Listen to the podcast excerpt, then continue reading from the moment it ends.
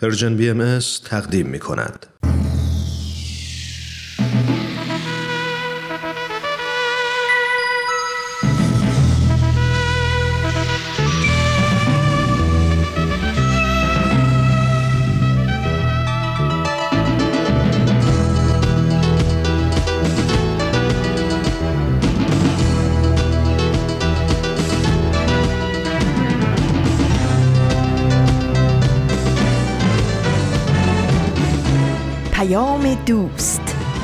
برنامه ای برای تفاهم و پیوند دلها.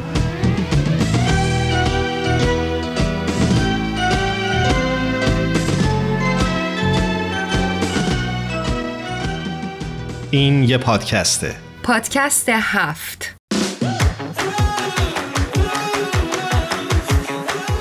امروز جمعه 18 شهریور 1401 خورشیدی. برابر با نهم سپتامبر 2022 میلادیه. این 121 مین قسمت از پادکست هفته.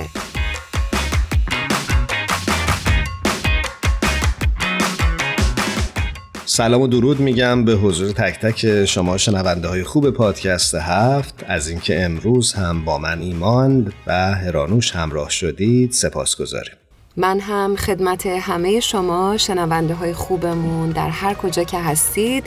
سلام و درود میگم. خیلی خوشحالم از اینکه بار دیگه تونستیم در خدمتتون باشیم.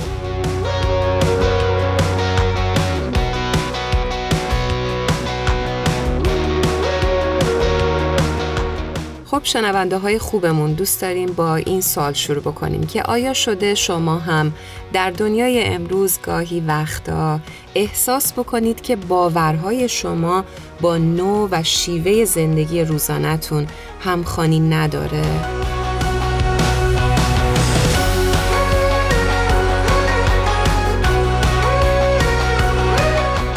شده احساس بکنید بایستی راجع به باورهای مذهبیتون بیشتر جستجو بکنید دلایل اعتقادیتون رو بررسی بکنید و حتی شاید گاهی وقتا جرأت داشته باشید که در جستجوی حقیقت مسیرهای تازه ای رو پیش بگیرید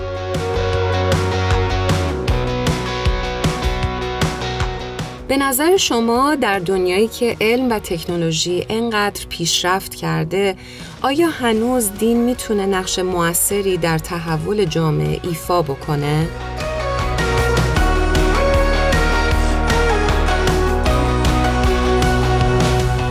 ما امروز قرار راجع به همین موضوعات حرف بزنیم و از جایگاه دین بگیم در دنیای مدرن.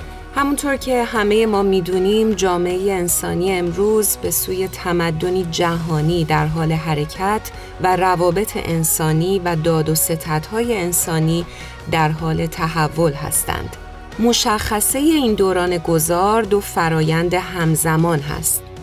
فروپاشی تدریجی نهادها و هنجارهای اجتماعی کهنه و ظهور تدریجی نهادها و هنجارهای اجتماعی نو. در دنیای امروز نظام های معنا از طریق تعدادی از نهادها مثل ادیان، خانواده، مدرسه، رسانه ها و حتی حکومت ها ترویج میشن در جامعه اما یه نکته رو خوبه که در ذهن داشته باشیم و اونم اینه که دین در تمامی طول این اعثار و قرون گذشته ثابت کرده که نیروی محرکه قوی و منحصر به فردی داره که می‌تونه از طریق معنا بخشیدن به زندگی انسان با عمیقترین انگیزه های انسانی پیوند برقرار کنه. دوم اینکه در تمام طول تاریخ با گسترده تر و پیچیده تر شدن شیوه های سازماندهی اجتماعی تحولات در تفکر دینی اغلب در گذار از یک نظام اجتماعی پیچیده به نظم دیگهی مؤثر بوده و اغلب می‌بینیم که دین همچنان نیروی قدرتمند در جهان امروز هست. هرانوش من پیشنهاد می‌کنم که بحث رو اینجا متوقف بکنیم یک ترانه بشنویم بعد این بحث رو پی بگیریم. بله حتما بریم با هم دیگه گوش کنیم. تو در جان منی من غم ندارم. تو ایمان منی من کم ندارم. اگر درمان تویی دردم خزون با. اگر عشقی تو سهم من جنون با. تویی تنها تویی تو علت من تو. تو بخشاینده بیمنت من.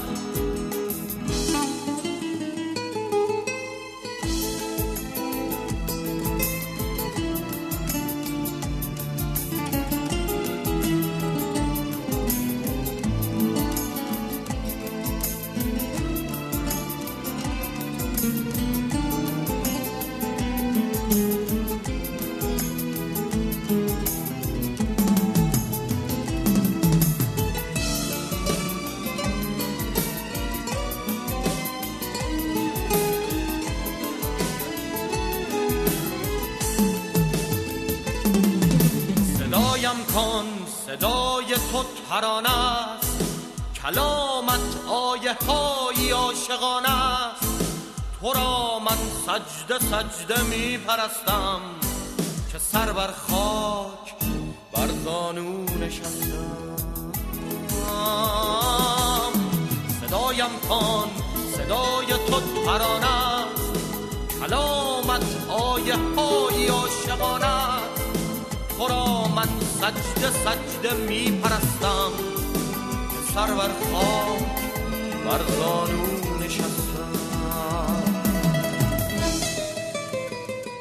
نسل های بسیاری از متفکران مدرنیست دین رو یک پدیده اجتماعی رو به زوال در نظر می گرفتند که با پیشرفت مدرنیته ناگزیر نظام های باور سکولار جای اون رو خواهند گرفت. شاید بشه گفت که در دنیای مدرن دین هم به صورت یک نظام رو به تکامل دانش و عمل تعریف شده که مثل علم در برگیرنده مجموعی از های بشری برای ایجاد هایی در ارتباط با ابعاد مهم واقعیت و کاربرد اونها در جهت بهبود زندگی انسانه. ایمان شاید بتونیم شاهدی بر این مدعا رو ظهور آین باهایی در دنیای امروز بدونیم. که در واقع سعی در برقراری نظام معنایی تازه در جهان داره که در اون علم و دین نه تنها در تقابل با همدیگه نیستند بلکه دست در دست هم برای تغییر در جامعه تلاش می کنند دقیقا همینطوره و فکر می کنم میشه این بحث رو باز هم ادامه داد اما اشاره می کنم که مهمانان عزیز برنامه پادکست هفت روی خط هستند. اگه اجازه بدی بریم باشون همراه بشیم و بیشتر از زبون اونها بشنویم. بله ما سپرایز داریم برای شنونده های خوبمون. بریم با میهمانان عزیزمون صحبت کنیم.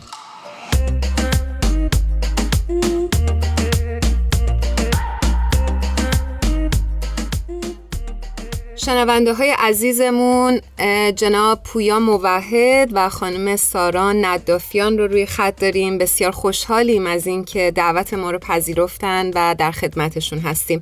درود میفرستم خدمتتون. منم درود میگم. دوستان به هر دوی شما به پادکست هفت خوش اومدید. درود بر شما در خدمتی مرسی ممنون از دعوتتون. منم خیلی خوشحالم که همراهتون هستم.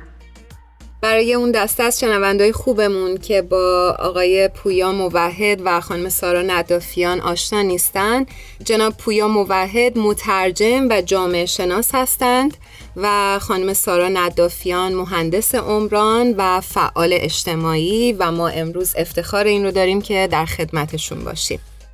دوستان همونجوری که می‌دونید امروز قراره که راجب نقش دین در دنیای مدرن صحبت بکنیم. یکی از موضوعاتی که در ایران امروز خیلی مورد مناقشه است موضوع نقش دین در جامعه است. به خاطر وضعیت حال حاضر کشور ایران خیلی از مردم ایمانشون رو به دین به عنوان یک نیروی مفید و سازنده تا حد زیادی شاید از دست دادن و به این نتیجه رسیدن که دین باید به حوزه های خصوصی برگرده. شما در این خصوص چه نظری دارید؟ بله. پیش از مدرنیته دین عبارت از تمام جهان اجتماعی بوده. یعنی سیاست، نظام غذایی، آموزش پرورش، خانواده همه شون زندگی جمعی حتی حکومت، پادشاه اینا همه بخشی از دین و تحت نظام الهی در نظر گرفته می شدن بنابراین وقتی به دین فکر می‌کردن انگار داشتن به کل جامعه فکر می‌کردن. اما بعد از دوران روشنگری و محوریتی که عقلگرایی در جامعه اروپا به تدریج گرفت یک نظام سکولار شکل گرفت که اغلب این کارکردهای اجتماعی رو به عهده گرفت و به این ترتیب دین از یک چتری که تمام امور جامعه بخشی از اون محسوب می‌شد به یکی از جنبه های حیات جامعه تبدیل شد که به معنویت و روابط انسان با خداوند و نیایش و امثال این امور رسیدگی می‌کرد. در ایران هم بعد از انقلاب مشروطیت یک چنین جریانی شروع شد و مخصوصا در دوران پهلوی اول شدت گرفت. مثلا دروسی تحت عنوان معقول و منقول در مدارس ارائه می‌شد که بتونن بر اساسش قاضی ها رو پرورش بدن. یعنی به این ترتیب داشتن نظام قضاوت رو از دین جدا می‌کرد به همین ترتیب آموزش و پرورش احوال شخصی و غیره به تدریج به جنبه های مستقلی از حیات جامعه داشتن تبدیل می شدن. البته بعد از انقلاب ما در این زمینه عقبگردی به گذشته رو می‌بینیم به طوری که مثلا حکومت تلاش داره می‌کنه که دوباره این نظام ها رو تحت تسلط متولیان دینی قرار بده. به همین خاطره که روحانیون به مدارس بازگشتن آموزش قضات به حوزه‌های علمیه سپرده شد. حتی نظام وکالت ایران که یکی از مستقل ترین نهادها بود به تدریج تحت تسلط روحانیون درمده کوشش های زیادی داره میشه که همه این جنبه های مختلف تابع دین باشن. البته تفاوت در اینجاست که چون مردم با این روند موافق نیستن از یک جهت انگار جامعه داره به طرف دینی شدن حرکت می‌کنه اما از طرف دیگه در باور و فهم قلبی مردم این فکر داره بیشتر و بیشتر ریشه می‌گیره که باید مانع مداخله دین در حیات جامعه شد. سارا جان آیا در کشورهای دیگه هم میشه چنین روندی رو دید؟ بعد از دوران روشنگری خیلی از کشورهای اروپایی روند مشابهی رو داشتن در واقع یک زبان سکولار شکل گرفت که پارلمان و نظام قضایی و تمام نهادهای رسمی کشور به اون زبان حرف می زدن. در اون دوران خیلی ها پیش بینی می‌کردن که اگر این روند به همین دلیل پیش بره به تدریج دین به طور کلی از جامعه حذف میشه حتی در کشورهایی که اصطلاحا لایسیته یا سکولاریسم سخت حاکم بود مثل ترکیه حکومت ها آمدانه سعی می‌کردن با محدود کردن دین به عرصه خصوصی این روند رو سرعت بدن. البته موضوعی که در این زمینه تو دهه های اخیر معادلات رو به هم ریخته بازگشت دین به سپهر عمومی هست که در اکثر جاهای دنیا این اتفاق افتاده. در حدود دهه 1990 خیلی از محققان اجتماعی مثل پیتر برگر، کازانووا و دیگران شروع به ثبت و تحلیل این واقعیت کردند که دین نه تنها از سپهر عمومی حذف نشده بلکه به نظر میاد که نقش پررنگتری از گذشته پیدا کرده و عملا رنگ سیاست رو در خیلی از جاهای دنیا تغییر داده. به عبارت دیگه یکی از پیشبینی های مهم سکولارگراها که در, این در نهایت با داده های واقعی نادرست عذاب در اومد این بود که دین از عرصه عمومی رخت برخواهد بست. برعکس دین به شکل‌های مختلف داره بر سیاست و جامعه اثرگذارتر میشه. یه نگاهی اگر بندازیم به کشورهایی مثل ترکیه، هند یا حتی ایران خودمون آمریکا کاملا می‌تونیم این واقعیت رو ببینیم. اما این بازگشت دین به عرصه عمومی با خودش صلح و آرامش به همراه نداشته. در خیلی از جوامع عملا اجتماعهای دینی باعث شدن که هویت ملی چند تکه بشه کشور اصلا دچار تفرقه شدید بشه. گروه های شبه نظامی دینی عملا به نیروهای بی کننده در دل خیلی از کشورها تبدیل شدن. بعضی جاهای دیگه حاد شدن این هویت های دینی به ظهور تروریسم و خشونت منجر شده. در جاهای دیگه هم حکومت های دینی شکل گرفته که روابط تبعیض آمیزی بین یه اقلیت کوچک و اکثریت مردم به وجود آوردن و به کمک دین این تبعیضا رو توجیه می‌کنن. دین در بعضی از کشورها حتی بر اعتماد مردم نسبت به علم و دستاوردهای علمی تاثیر منفی گذاشته. یعنی به طور خلاصه می‌تونیم بگیم که پیشبینی بر این بود که دین از جامعه رخت ببنده و نظم تماما سکولاری به جاش حاکم بشه. اما به نظر میاد که به دلایلی که قابل بحثه نقش دین در نهایت کمرنگ نشده. حتی در کشورهایی مثل ترکیه که لایسیته قدرتمندی به وجود آورده بودن این نقش رو ما می‌تونیم ببینیم که در حال قدرت گرفتنه. در این حال بازگشت دین به عرصه جامعه مثل گذشته ها نیست. یعنی حضور دین باعث بیثباتی جامعه ها شده. شاید علت این موضوع اینه که خیلی از ادیان به دوران ما قبل مدرن تعلق دارن و طوری شکل گرفتن که تمام جهان اجتماعی رو خودشون شکل بدن و براشون اینکه یه بخشی از این جهان باشن یا بخشی از جامعه در کنار بخشهای دیگه باشن و در سازگاری و همکاری با بخشهای دیگه باشن خیلی مشکل هست. ممنونم از توضیحتون. خواستم بپرسم که با توجه به این شرایطی که مطرح کردید چه راه حل هایی برای جوامع وجود داره؟ تجربه جامعه بهایی در این زمینه چی بوده؟ آین بهایی در دوران مدرن شکل گرفته و حضرت بهاءالله بنیانگذار این آین از اینکه جامعه بهایی در جوامع متکثر و متعدد زندگی خواهند کرد عمیقا آگاه بوده. به همین دلیل هم هست که در این آین یه اصول و باورهایی وجود داره که باعث میشه بتونه به عنوان بخشی از یک جامعه مدرن زیست کنه. مثلا بهایی ها تابع حکومت سکولار هستند و از پلتفرم دینشون برای کسب قدرت استفاده نمی‌کنن. یا بهایی حکمی مبنی بر نجس بودن یا دوری کردن از پیروان سایر ادیان ندارن. برعکس معاشرت صمیمانه با سایر ادیان جزو باورهای اصلیشون هست. با اینکه به حقیقی بودن آثار بنیانگذارشون باور دارن اما معتقدند که فهم بشر از این آثار نسبی هست و به همین خاطر هم این ادعا رو ندارن که خودشون بهتر از همه می‌فهمند یا تمام حقیقت رو در دست دارن. اینا بعضی از ویژگی های اجتماعی هست که می‌خواد در دوران مدرن زندگی کنه. در این مورد بعضی ها این اصطلاح بکن میگن که یک دینی مدنی هست یا مدنی شده.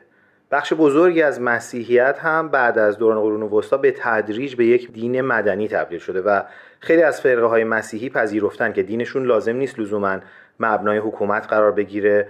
و به عنوان یکی از جوامع می‌تونن کنار جوامع دیگه همزیستی مسالمت آمیز داشته باشن.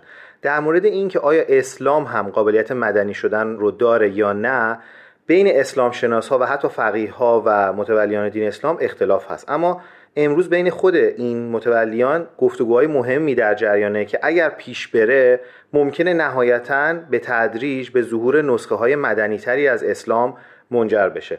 یعنی اسلامی که مثلا غیر مسلمان ها رو کافر نمی‌دونه فرض نمی‌کنه که اگر کسی به دین خودش نبود باید باش جهاد کنه یا باید شریعت اسلامی تبدیل به قانون بشه یا باید باورهای اسلامی به همه مردم تحمیل بشه.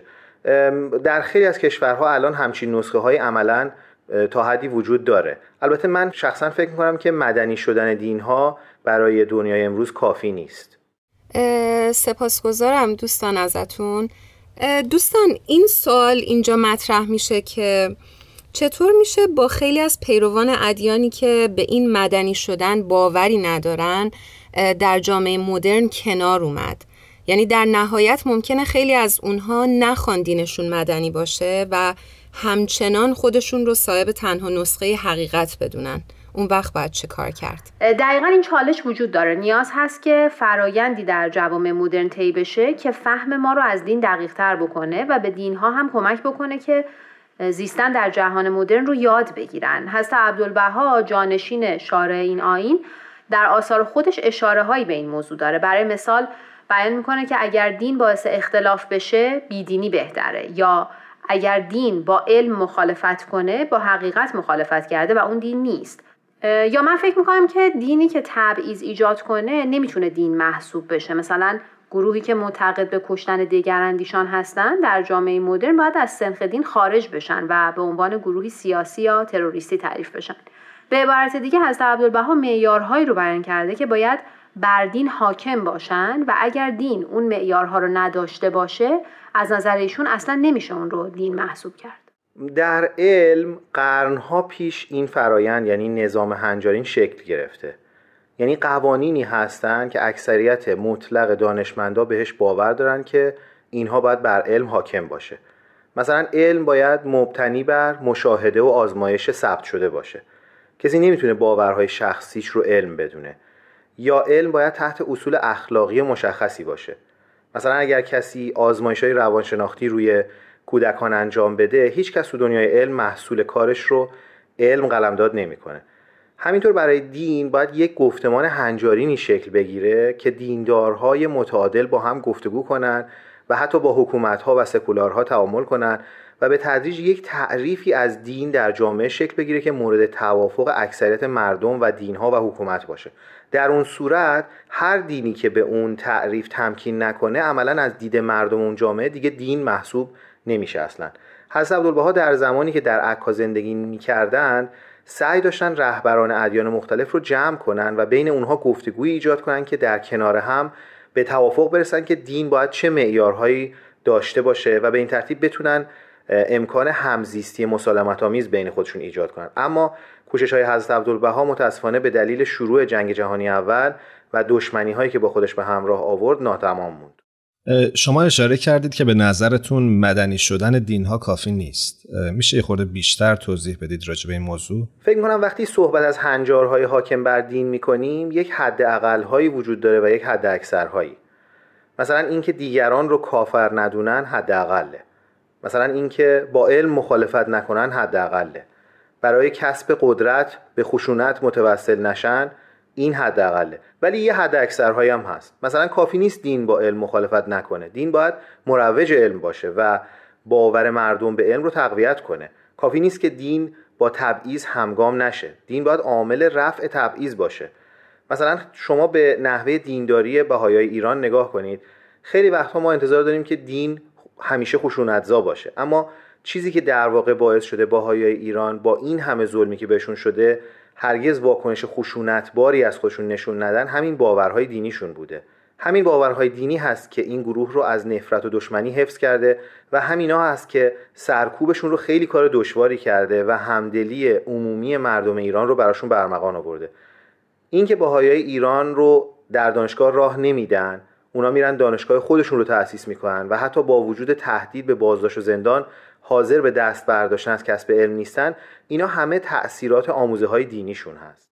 جنبه های دیگه ای هم از زندگی بهای ایران هست که نشون دهنده این هست که مدنی شدن دین کافی نیست. مثلا تعهدی که بهایان ایران دارن به وطنشون کوشش هایی که برای گسترش صنعت بهداشت آموزش و پرورش برای خودشون و تمام مردم ایران کردن.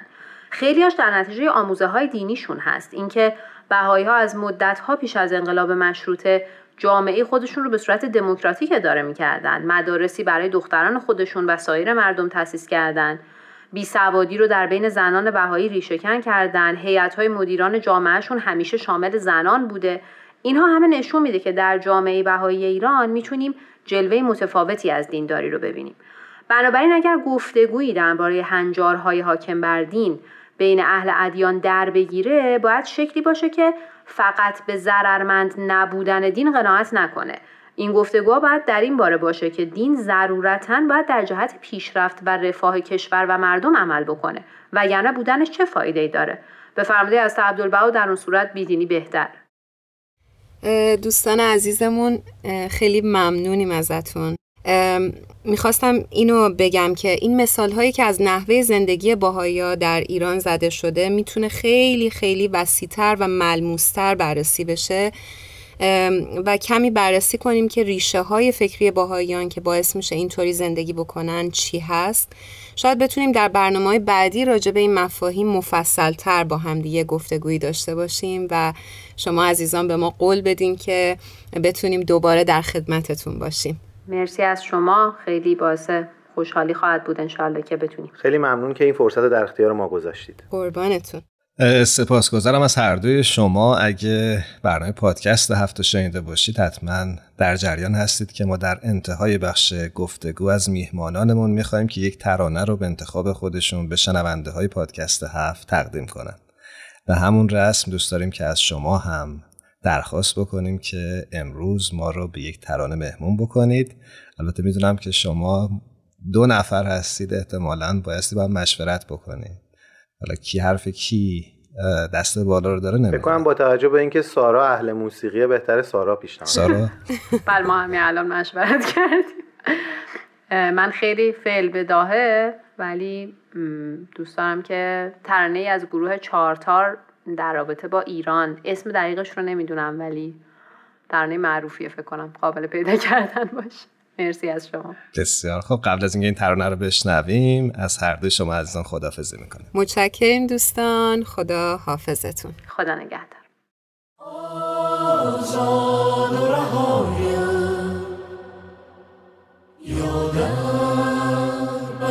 در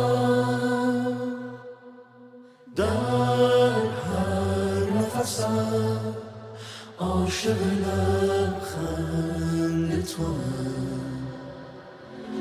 آغشته به جانم یا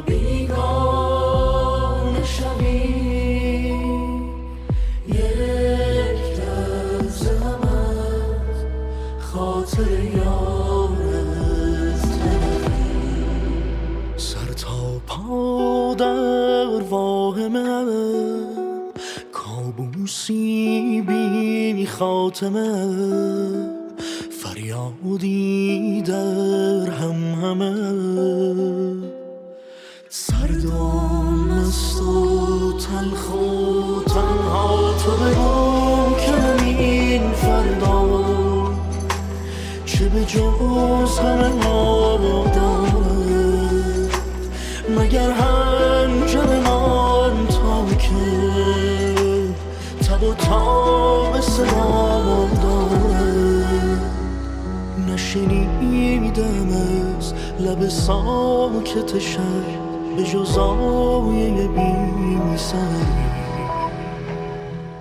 شما می‌تونید از طریق وبسایت رسانه Persian BMS با آدرس Persian بهای media نقطه و یا از طریق صفحه اینستاگرام و کانال تلگرام این رسانه به آدرس Persian BMS به آرشیو برنامه های ما دسترسی داشته باشید.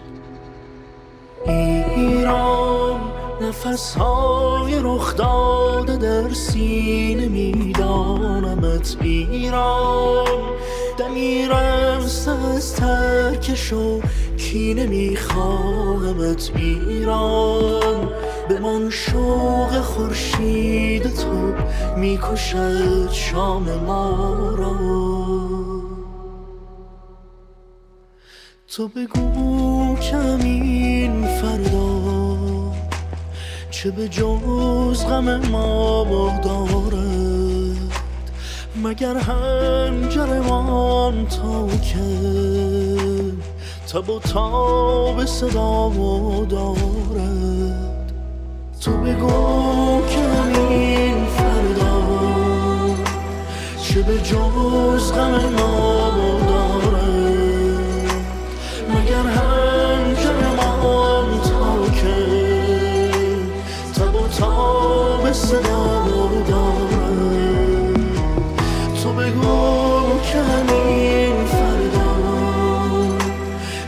جز غم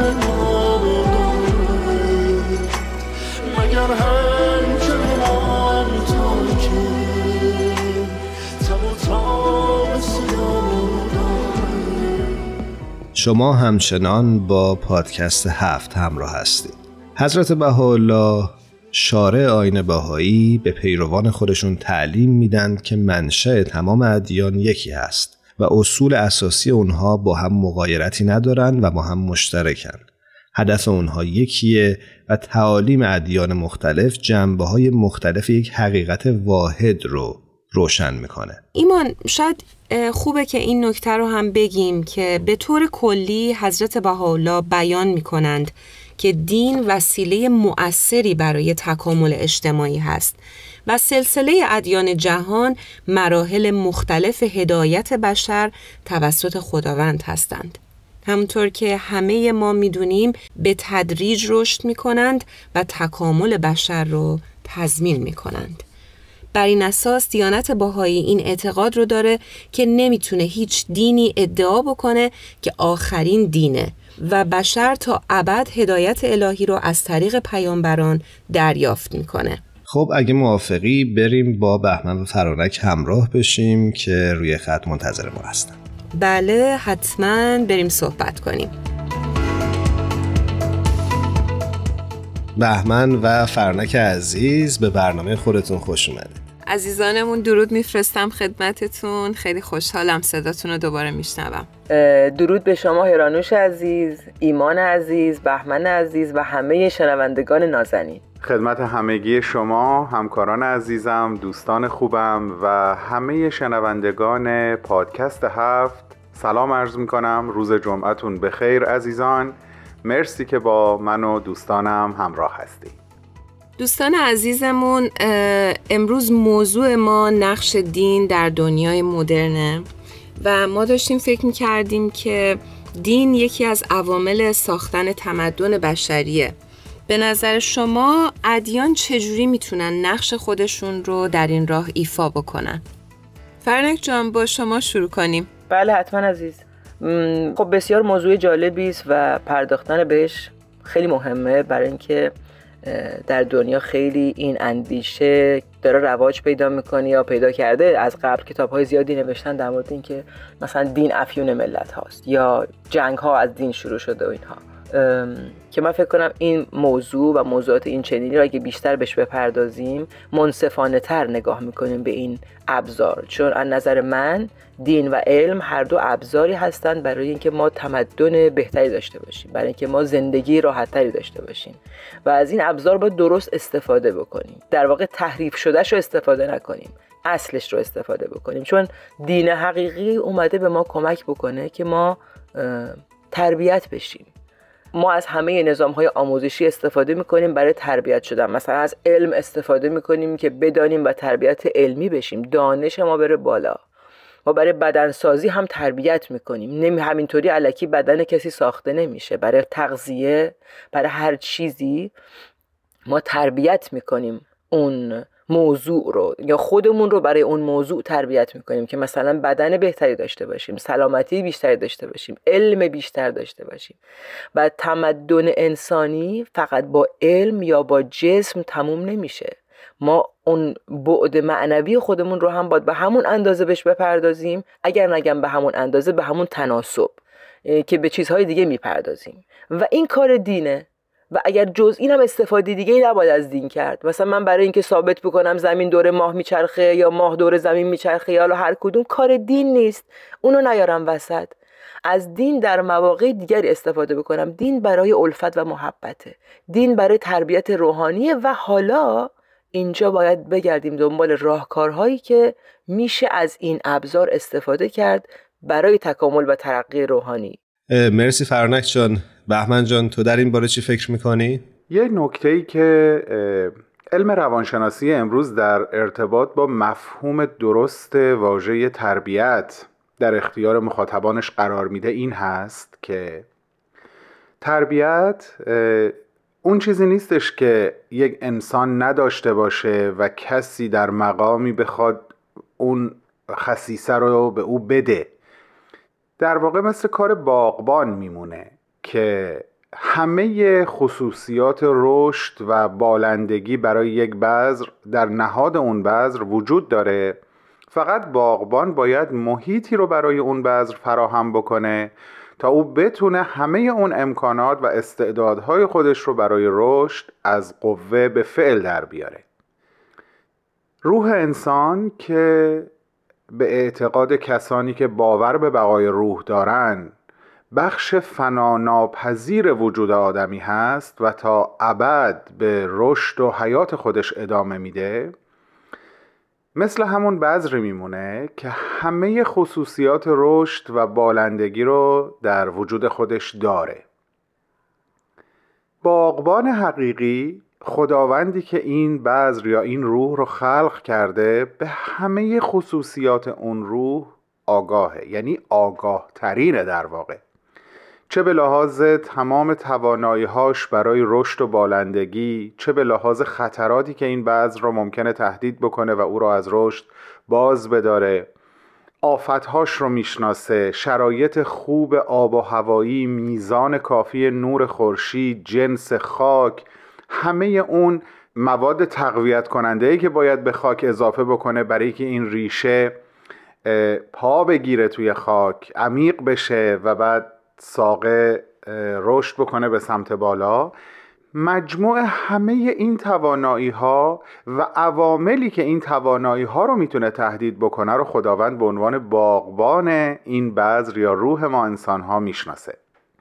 پس طبیعتا دین حقیقی می‌تونه همه اون دستورالعمل هایی باشه که از جانب خداوند از طریق پیامبرانش یا مظاهر ظهور حالا در اصطلاح آین بهایی در اختیار بشر قرار می‌گیره تا این بذر به درستی رشد بکنه و بتونه بعد از رفتن از این عالم در کمال صحت و سلامت به رشد خودش ادامه بده.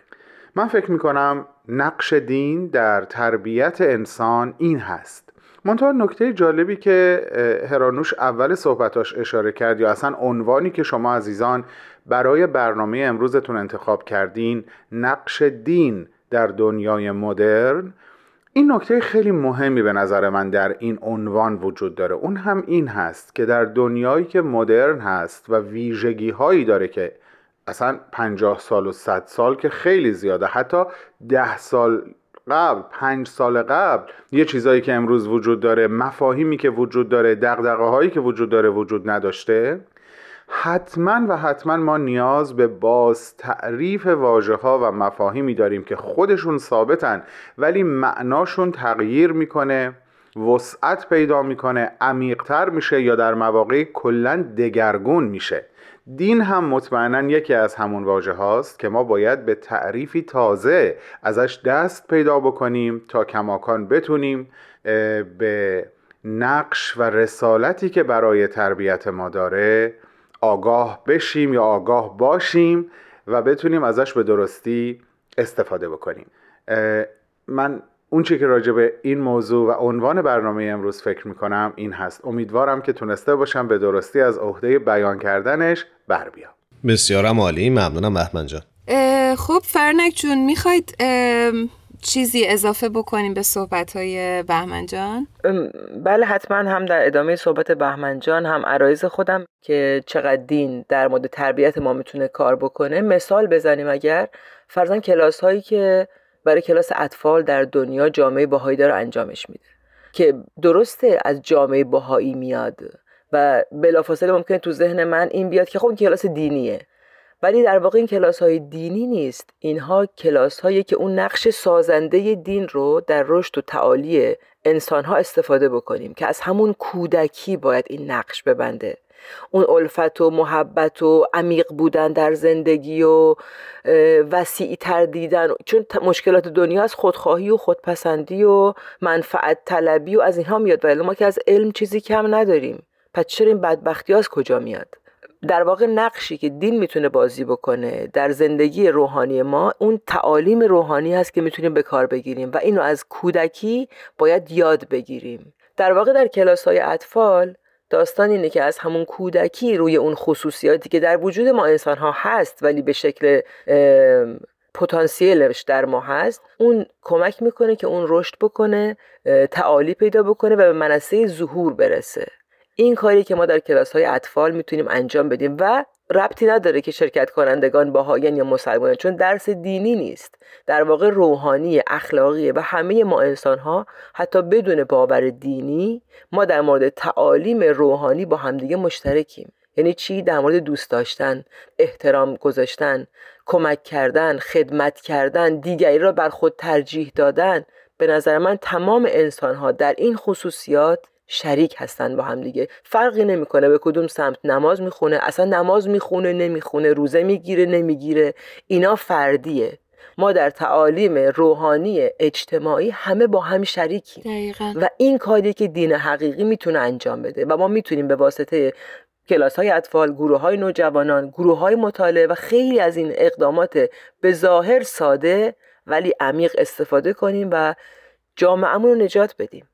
فرنک جان بهمن جان ممنونم از توضیحاتی که دادید و امیدوارم که شنونده هم بتونن در این مورد بیشتر کندوکاو بکنند و اطلاعات بیشتری رو در این خصوص بتونن به دست بیارن.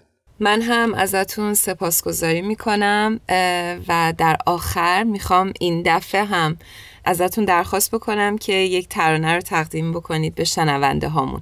حالا کدومتون دوست دارید؟ نوبتی هم که باشه نوبت بهمنه. اون دفعه من این هدیه رو تقدیم کردم. البته که در هدیه دادن خوب آدم پیشی بگیره ولی خوبه که بهمنم نوبت داشته باشه. بله. به به. خیلی خیلی ممنونم ازتون. دیگه نوبت من شد. و جدا میگم یعنی توی هفته گذشته بهش فکر کرده بودم که کدوم ترانه رو به بچه ها پیشنهاد بدم و برای این قسمت پخش بشه من به ترانه شاهد از کارهای اخیر گوگوش رسیدم. متن این ترانه حقیقتا منو تحت تاثیر قرار میده و پیشنهاد می‌کنم که با هم ترانه شاهد رو گوش بکنیم.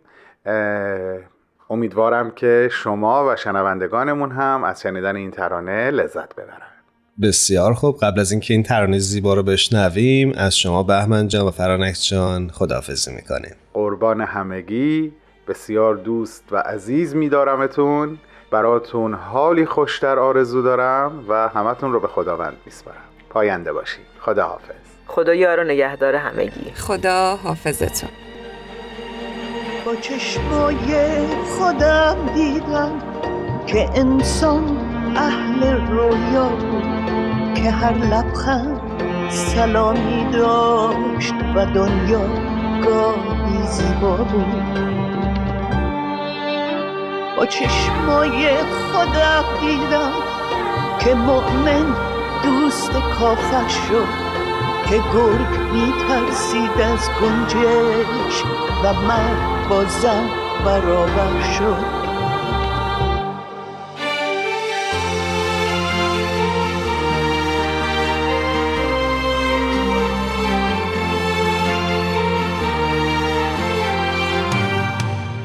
چشمای خودم دیدم درختی از تبر ترسی و تا فصل شکار می‌شد دیگه آبون نمیخوابید خدا شاهد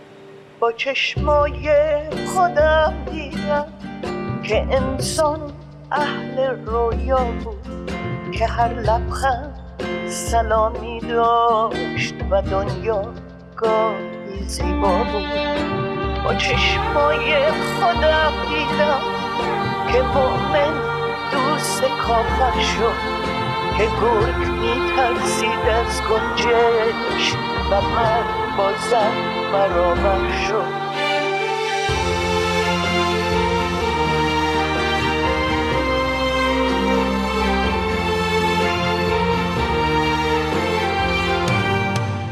با چشمای خودم دیدم درختی از تبر ترسی و تا فصل شکار